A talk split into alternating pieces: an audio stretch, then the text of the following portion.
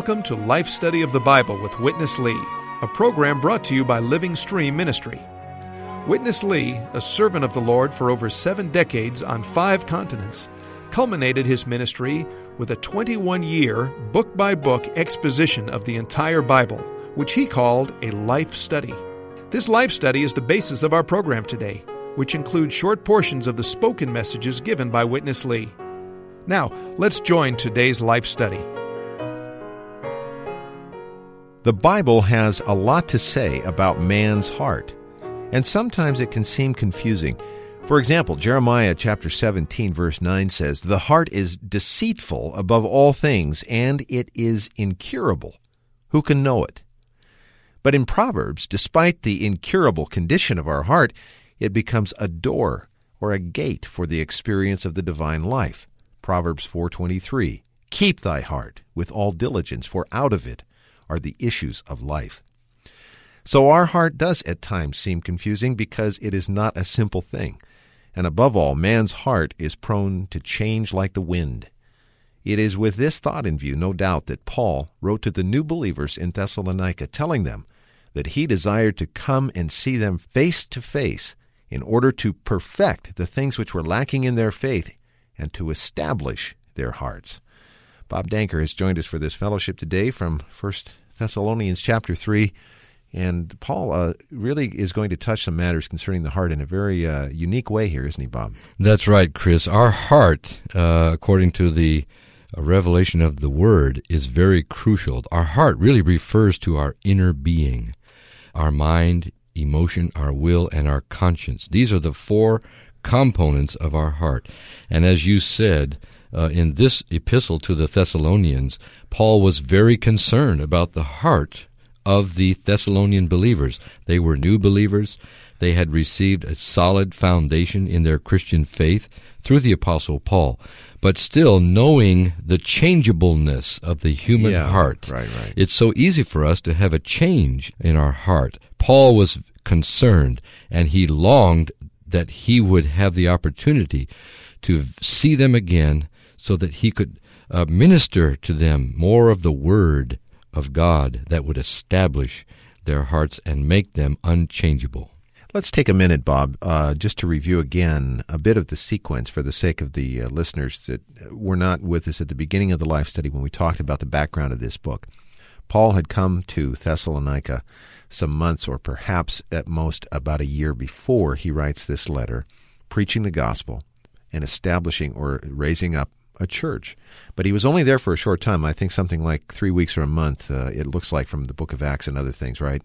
That's right. He moved on about a month after he arrived in Thessalonica. So, he, although he did have some opportunity to impart to them the crucial matters of the Christian faith that would help them to be have a solid beginning of their Mm-hmm. Christian life, no doubt there were things that were lacking in their faith because he had not had adequate time to spend with them. And so in this book, we can see that he desired to go back to Thessalonica to spend more time so that he could minister to them more and more full picture of the entire uh, contents of the Christian faith so that their heart would be more solidly established. Yeah, you can imagine that uh, as he is traveling on now into Macedonia and other places and uh, all the work that the Lord was leading him into on this journey, probably in the back of his consciousness, he's thinking, you know, I really need to get back to these young believers in Thessalonica and complete, finish the work that I began to establish them in the faith properly. And that really comes out, I think, in the verses we're going to look at now in chapter 3. We have kind of gone through the book now. We finished chapter 5 yesterday, uh, the final chapter in the book. At this point, Witness Lee, uh, as he often did in these life studies, he would come to the end of the book in a first pass, and then he would go back to a few areas where he had a particular burden, a desire to develop the point, and now he comes back to these verses on the heart in chapter 3. So let's look at a couple of these. I'm going to read uh, 10, 12, and 13 here. Night and day, Paul writes, petitioning exceedingly, so that we may see your face and complete the things that are lacking in your faith. And the Lord cause you to increase and abound in love to one another and to all, just as we also to you, so that he may establish your hearts blameless in holiness before our God and Father at the coming of our Lord Jesus with all his saints. Some familiar themes now from this book, now that we've been through it. Some of these things he referred to in chapter 1. Of course, the matter of the Lord's coming was chapter 4, and he picks it up again in chapter 5. It's also here in chapter 3. But he is really not just interested, it seems, Bob, in giving us details about the coming age, the end of this age he's really interested in such fine things and such intimate things as the heart of these believers, isn't he? That's right. This is the number one concern on Paul's heart. Paul, of course, preached the gospel to the Thessalonians, and they were saved through him. But Paul did not just leave them and uh, leave it to others to perfect them. Paul wanted to come back to perfect these new believers. Okay, I'll draw the attention of all of our listeners to this uh, phrase because it's it's key to our message today that he may establish your hearts blameless in holiness. Here's Witness Lee with our first portion. What is to have our heart established blameless in holiness? We have seen chapter 2 and verse 13 that God has called us unto a salvation and sanctification. To be in sanctification is to be under a process of being sanctified. And this process is going on under which we enjoy God's saving power. But holiness is the element of God's holy nature. In this element, we have to be blameless. I like to use the simple illustration. Tea is a kind of element, right? And tearification is the tearifying process. When you put the tea bag into the water at the beginning, the water is still plain. But after half minute, the water is being tearified. Eventually, the entire water is mingled with the element of tea. We have to be blameless in the element of holiness. And we also need to be under the process of sanctification that we may enjoy God's daily, even hourly salvation. Now, in this verse, all these are about the heart. The Lord may establish your heart blameless. And this means the Lord is going to do a building work. And this building work is to establish our heart. The first three chapters end in this point.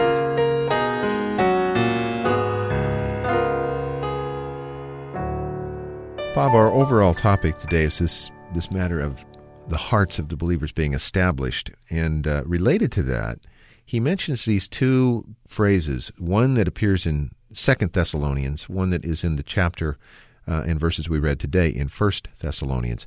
Contrast, compare these, because I think sometimes there is some confusion, and people may use these terms interchangeably, but they're not the same. And the terms are, first of all, in Second Thessalonians two thirteen.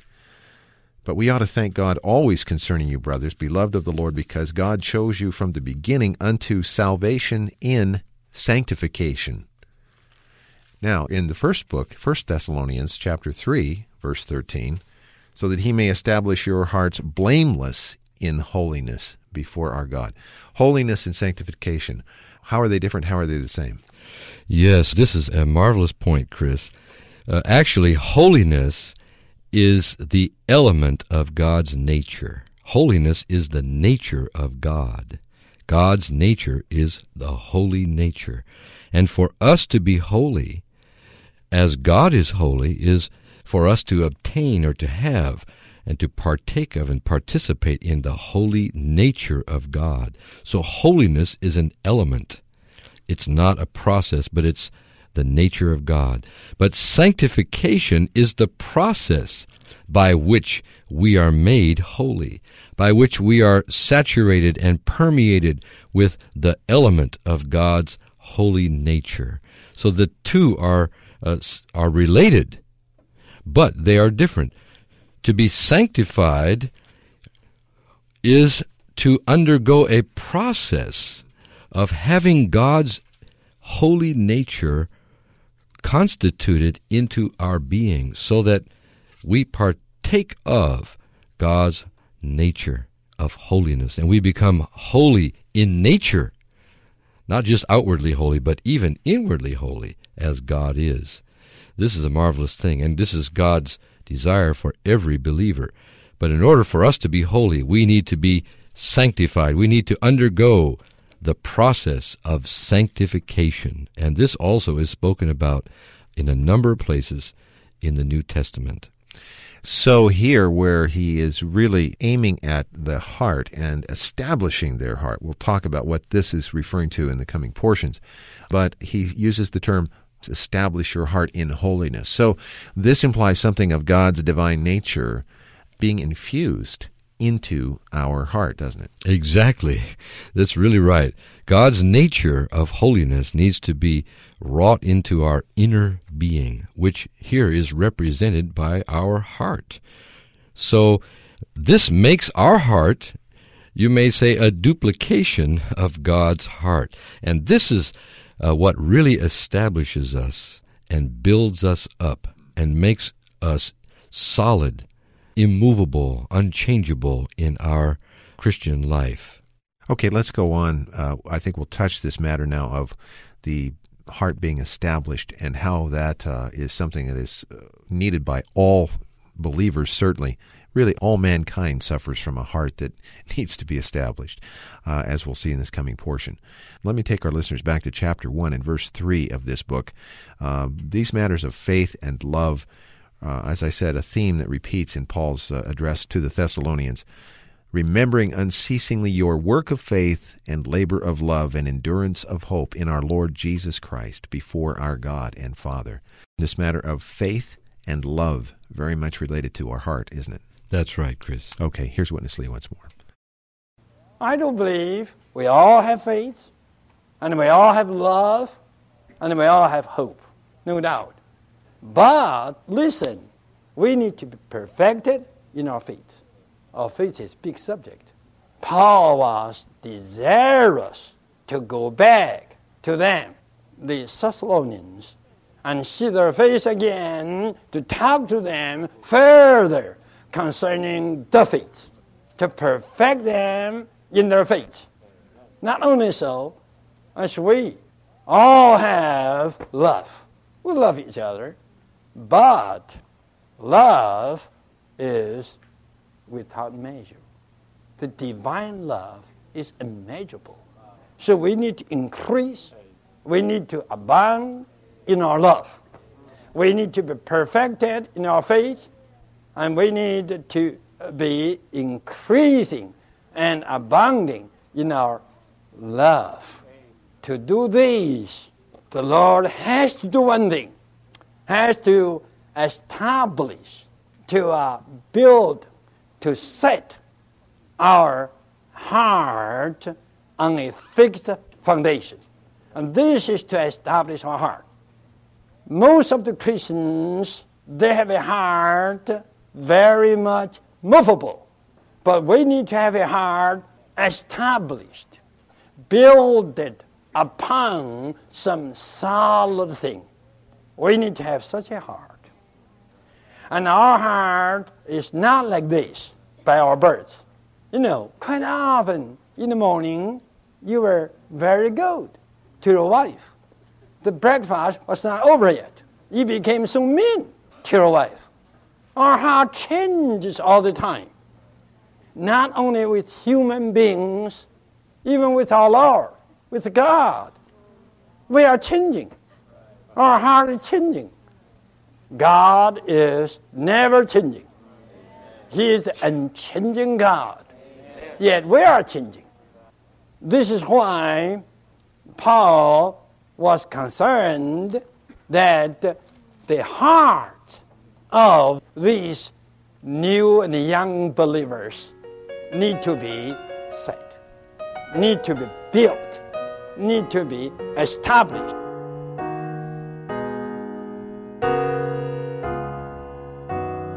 Bob, I think now we come to the bullseye here, at least for today's program. If our listeners were at all hearing what was being said, I think we were all uh, realizing in our own experience why now it's such a desperate thing that our hearts be established. Our hearts are so fickle and movable and constantly, all the time changing, aren't they?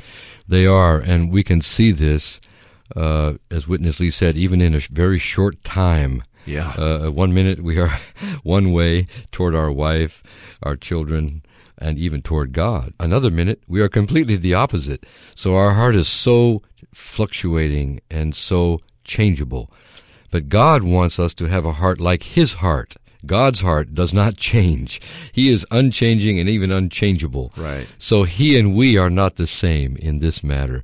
So the Lord is burdened that our hearts would be built up and established and set on a solid foundation.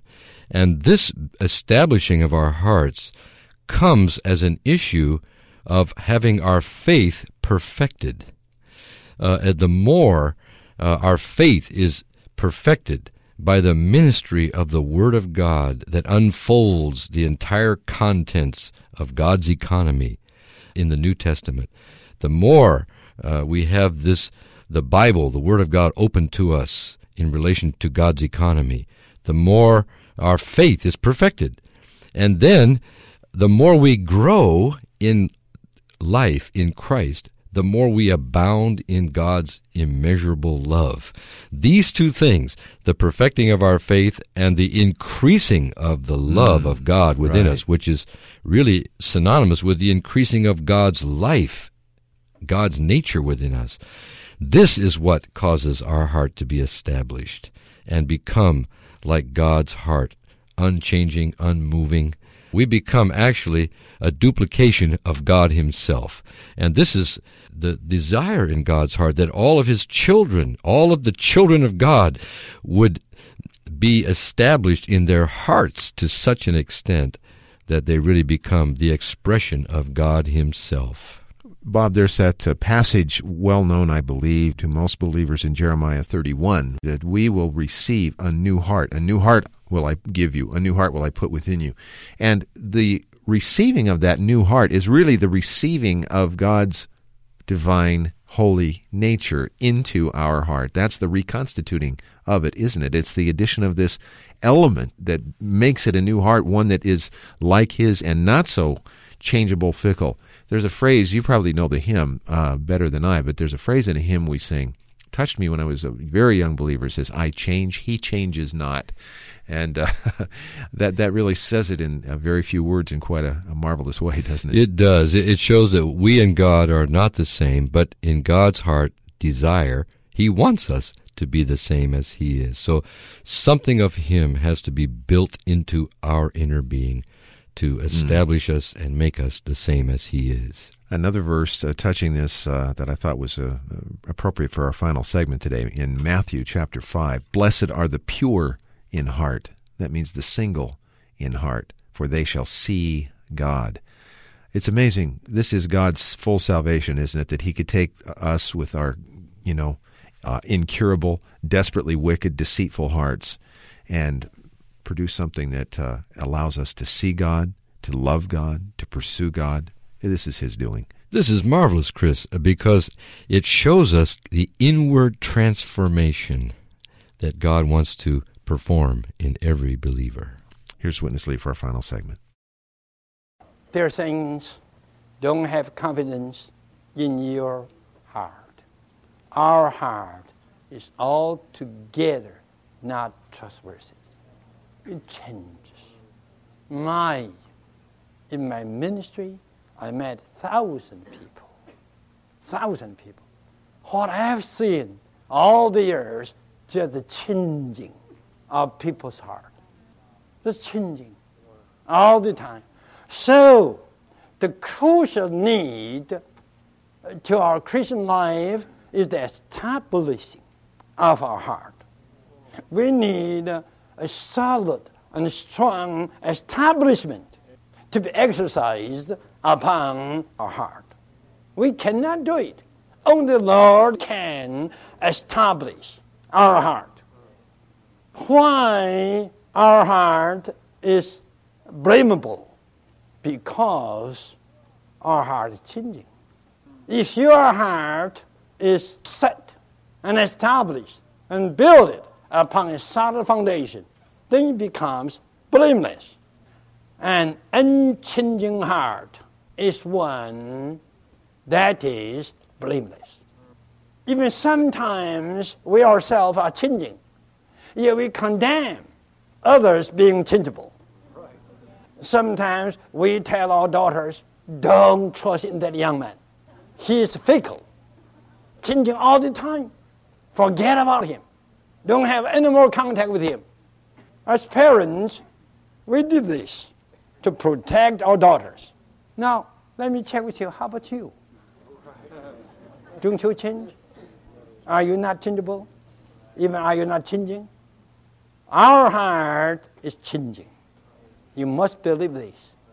You need the Lord's mercy and grace that you would uh, give Him the permission to establish your heart. He's waiting. He's waiting. He's waiting for your permission to establish your heart. When your heart is established, then it becomes blameless. Bob, I really feel this matter is coming more into focus here. I think this has been a very helpful program because it is so consistent with our experience. I remember as a very young believer, of course, I had a dynamic salvation. And I just loved God. I just loved the Lord. I loved the Bible. I loved the church. I loved the songs. I, I mean, everything was just new, and my heart was so en, enthralled in those days. And then I had the sense that, well, this is what the Christian life is like. But of course, after some time, I found the old things starting to pop back up in my heart again and it caused me just to plummet. I was so filled with despair, filled with depression, thinking that uh, why now am I loving these things again? But this is the common, I would say, the more common experience, and it also is the illustration of why it is so needful that we have our hearts established. You're absolutely right, Chris. As Witness Lee said, we can't do this. There's nothing we can do to change our heart.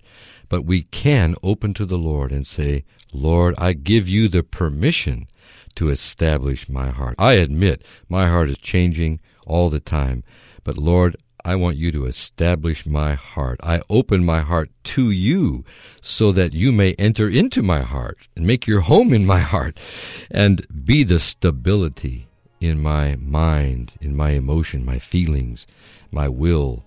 This will cause us gradually in our Christian life to become more and more like God, unchanging.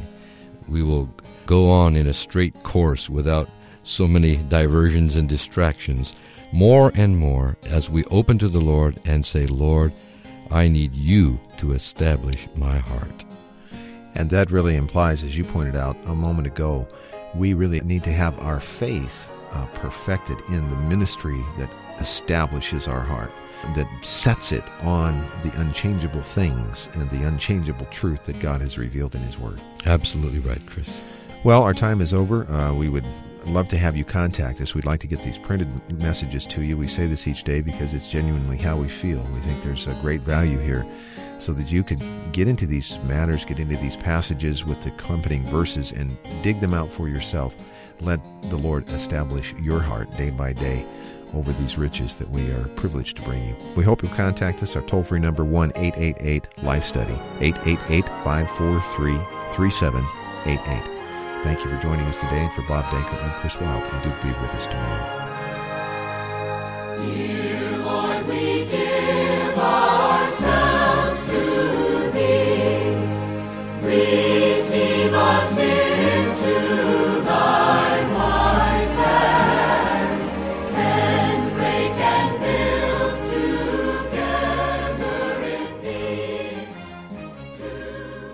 Witness Lee's remarkable commentary on the life of Abraham, taken from the life study of Genesis, is now available from Living Stream Ministry in a single volume entitled Abraham Called by God. Abraham Called by God by Witness Lee is available at Christian bookstores everywhere, or you can order by calling 1 888 543 3788. That's 1 888 543 3788.